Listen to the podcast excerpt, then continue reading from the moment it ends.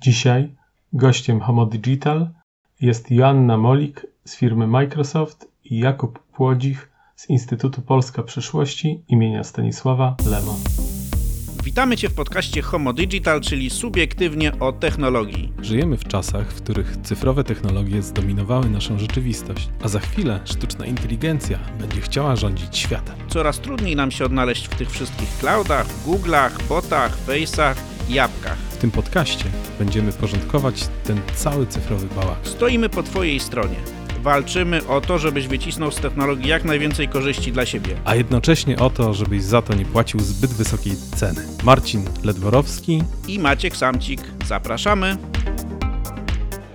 Dzień dobry, moim i Państwa gościem jest Pani Joanna Molik, dyrektor do spraw strategii technologicznych w sektorze finansowym w centrali Microsoftu.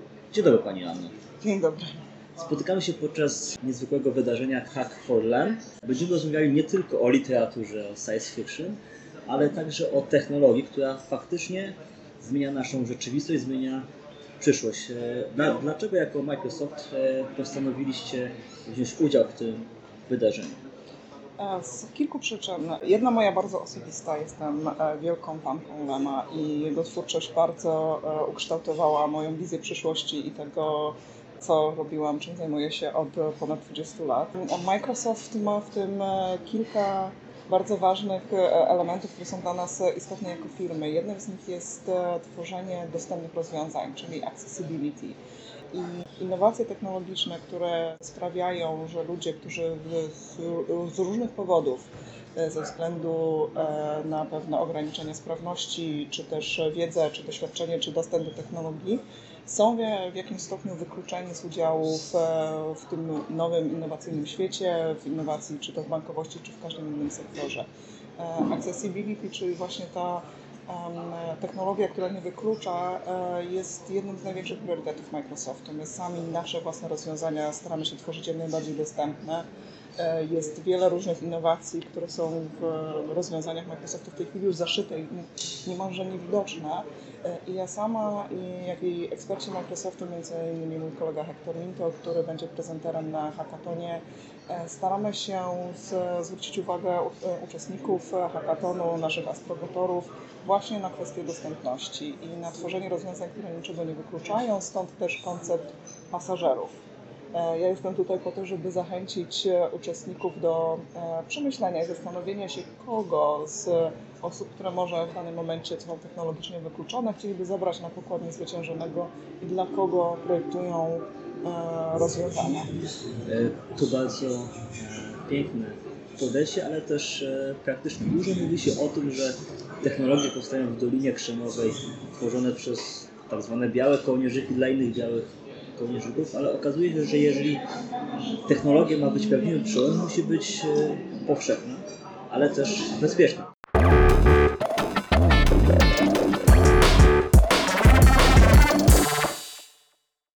Ważnym aspektem e, naszego hackatonu jest kwestia cyberbezpieczeństwa.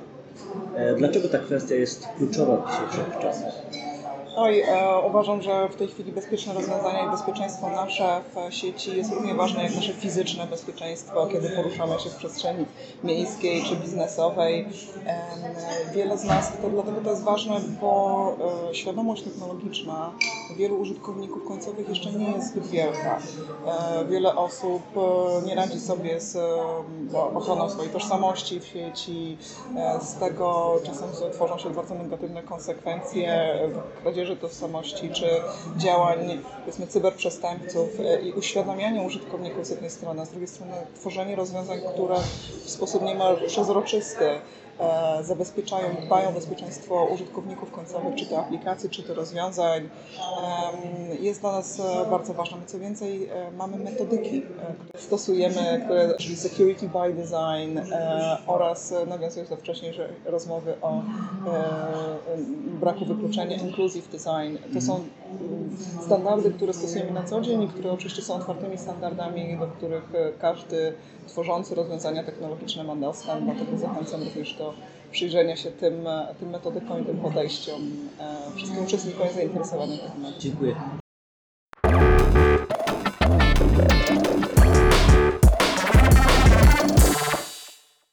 Czego możemy się spodziewać po tym hackatonie?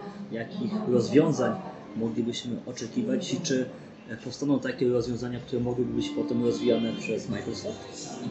E, to oczywiście będziemy na, e, przyglądać się. Ja, e, biorąc udział w kilku nastu, dziesięciu już e, różnych hackathonach. E, moja podstawowa lekcja jest to nigdy nie, nie e, znaczy zawsze nie doceniam kreatywności u, uczestników i zawsze pojawiają się elementy, których się nie spodziewamy. Także jeśli pojawi się niezwykle innowacyjny pomysł, być może przykuje również uwagę Microsoftu, ale chcemy się skupić przede wszystkim współpracując tutaj z bankiem PKO BP na rozwiązaniach, które miałyby zastosowanie w rozwoju cyfrowej bankowości i rozwiązań e, w PKO BP. E, natomiast ja również będę się przyglądać temu e, z perspektywy właśnie mojej globalnej strategii technologicznej dla sektora finansowego. Może, może uda nam się, ja wierzę, że uczestnikom uda się zaskoczyć nawet Microsoft. Bardzo dziękuję. Także liczę, że rozwiązania, które powstaną podczas tego hackathonu będą nie tylko pięknymi ideami, ale też praktycznymi rozwiązaniami. E, moim i Państwa gośćmi była Pani Joanna Molik, dyrektor do spraw strategii technologicznych w sektorze finansowym w Centrali Microsoft. Dziękuję bardzo. Dziękuję, dziękuję Państwu.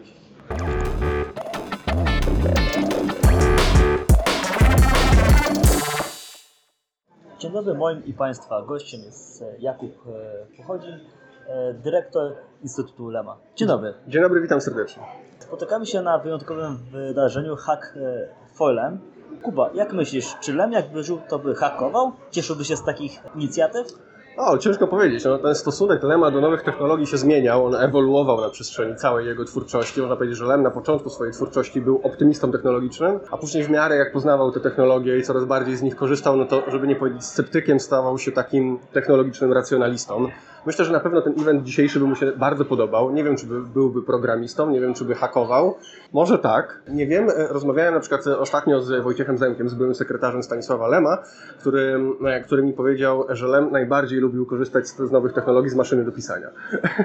więc, więc może e, komputery, laptopy i programowanie nie dla niego, natomiast ten event na pewno mu się podobał, bo jest to święto technologii, kultury i nauki, czyli no taki most pomiędzy dziedzinami, które Stanisław Lem sobie łączył, które bardzo lubił i z których był absolutnym specjalistą.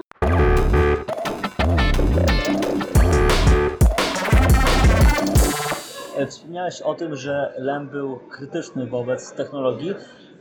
I ta krytyka wynika z tego, że on z jednej strony wiedział, że technologia może czynić wiele zła, ale też z drugiej strony może czynić wiele dobra. Podczas tego spotkania e, chcemy znaleźć rozwiązania, które mają służyć społeczeństwu. No dokładnie tak. E, Hack for Lem jest wydarzeniem, które ma kontynuować twórczość Stanisława Lema i w jakiś sposób kultywować jego dziedzictwo. Lem w jednej ze swoich powieści napisał, że każda nowa technologia ma awers korzyści, zarazem rewers nowych bied. I on rzeczywiście tak patrzył na nowe technologie, w sensie widział w nich no zarówno tą jasną stronę mocy, jak i tą, tą ciemną stronę, stronę mocy, e, no, która e, niestety często, często dominuje. My jako Instytut Lema dlatego prowadzimy na przykład działania w zakresie edukacji cyfrowej, działania w zakresie, w zakresie walki z wykluczeniem cyfrowym osób starszych, walki z hejtem, e, no i takie też rozwiązania dzisiaj na hackatonie. Chcemy tą przyszłość zobaczyć w jakiś sposób, tak jak widział ją Stanisław Lem, bo też oficjalne hasło roku Stanisława Lema to jest Lem widziałem przyszłość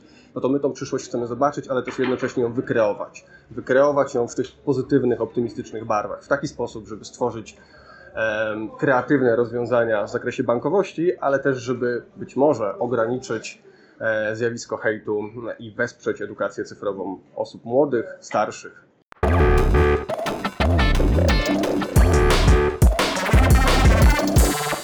Wspomniałeś właśnie o hejcie. Wiem, że, że jesteś kierownikiem projektu Ogarnij e, Hejt.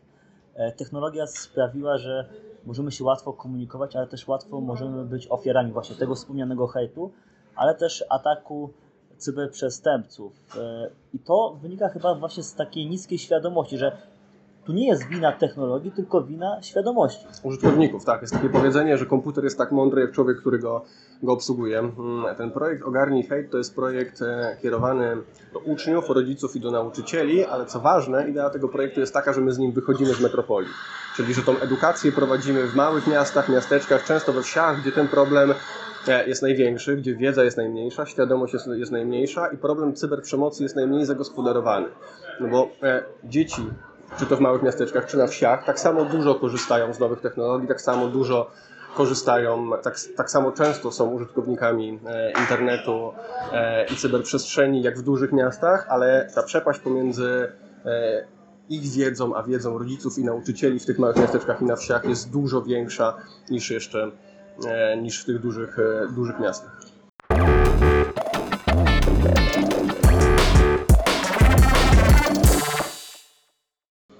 Jakich rozwiązań e, spodziewasz się w trakcie tego hackathonu? Jakie byłoby idealne rozwiązanie, z którego byłbyś zadowolony, że takie powstało podczas tego eventu? Idealne rozwiązanie to byłoby takie rozwiązanie, które e, wyeliminowałoby hejt, ale wiem, że to się nie wydarzy, mimo że Lem pisał, że marzenia zawsze zwyciężają rzeczywistość, jeśli im na to pozwolić. No ale tutaj te marzenia byłyby chyba zbyt daleko idące. Hejtu się nie da wyeliminować, no bo internetu nie da się w pełni kontrolować, ale mamy nadzieję, że da się ograniczyć i da się wesprzeć edukację w tym zakresie. Da się wesprzeć rodziców, nauczycieli, da się wesprzeć młodych ludzi. E, Liczby, które dzisiaj będę prezentował na hackatonie e, są przerażające. Pokazują, że w samym tylko 2020 roku Fundacja Dajemy Dzieciom Siłę miała ponad 12 tysięcy zgłoszeń e, z prośbą o pomoc od, od młodych ludzi. Z prośbą o pomoc z problemami depresji, z prośbą o pomoc z hejtem, z cyberprzemocą szerzej rozumianą. Trzech na czterech uczniów polskich spotkało się w jakimś sensie z cyberprzemocą, a tak naprawdę można mówić pewnie gdzieś o 95 e, i wyżej procentach. Skala tego jest ogromna. Zadania, rozwiązania, które by nas satysfakcjonowały, to takie, które nam pozwolą e, ograniczyć to zjawisko chociażby w kilku procentach.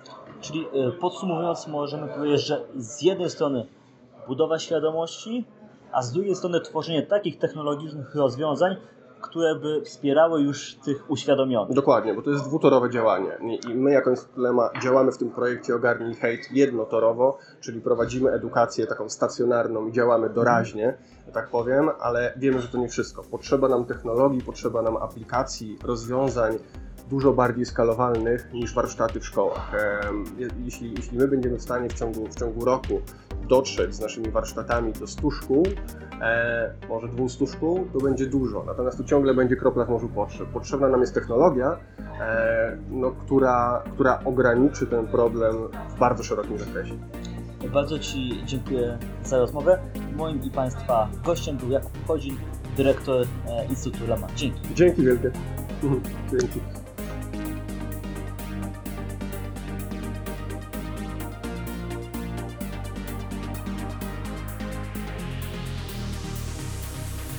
Wszystkie odcinki podcastu Homo Digital, czyli subiektywnie o technologii, znajdziesz na stronie homodigital.pl. Tam też mnóstwo ciekawych wieści ważnych dla każdego cyfrowego człowieka.